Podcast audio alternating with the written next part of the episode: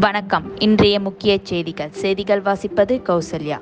Group two group four உட்பட முப்பத்தெட்டு தேர்வுகள் எப்போது நடத்தலாம் என்பது குறித்து டிஎம்பிஎஸ்சி அதிகாரிகள் நாளை ஆலோசனை.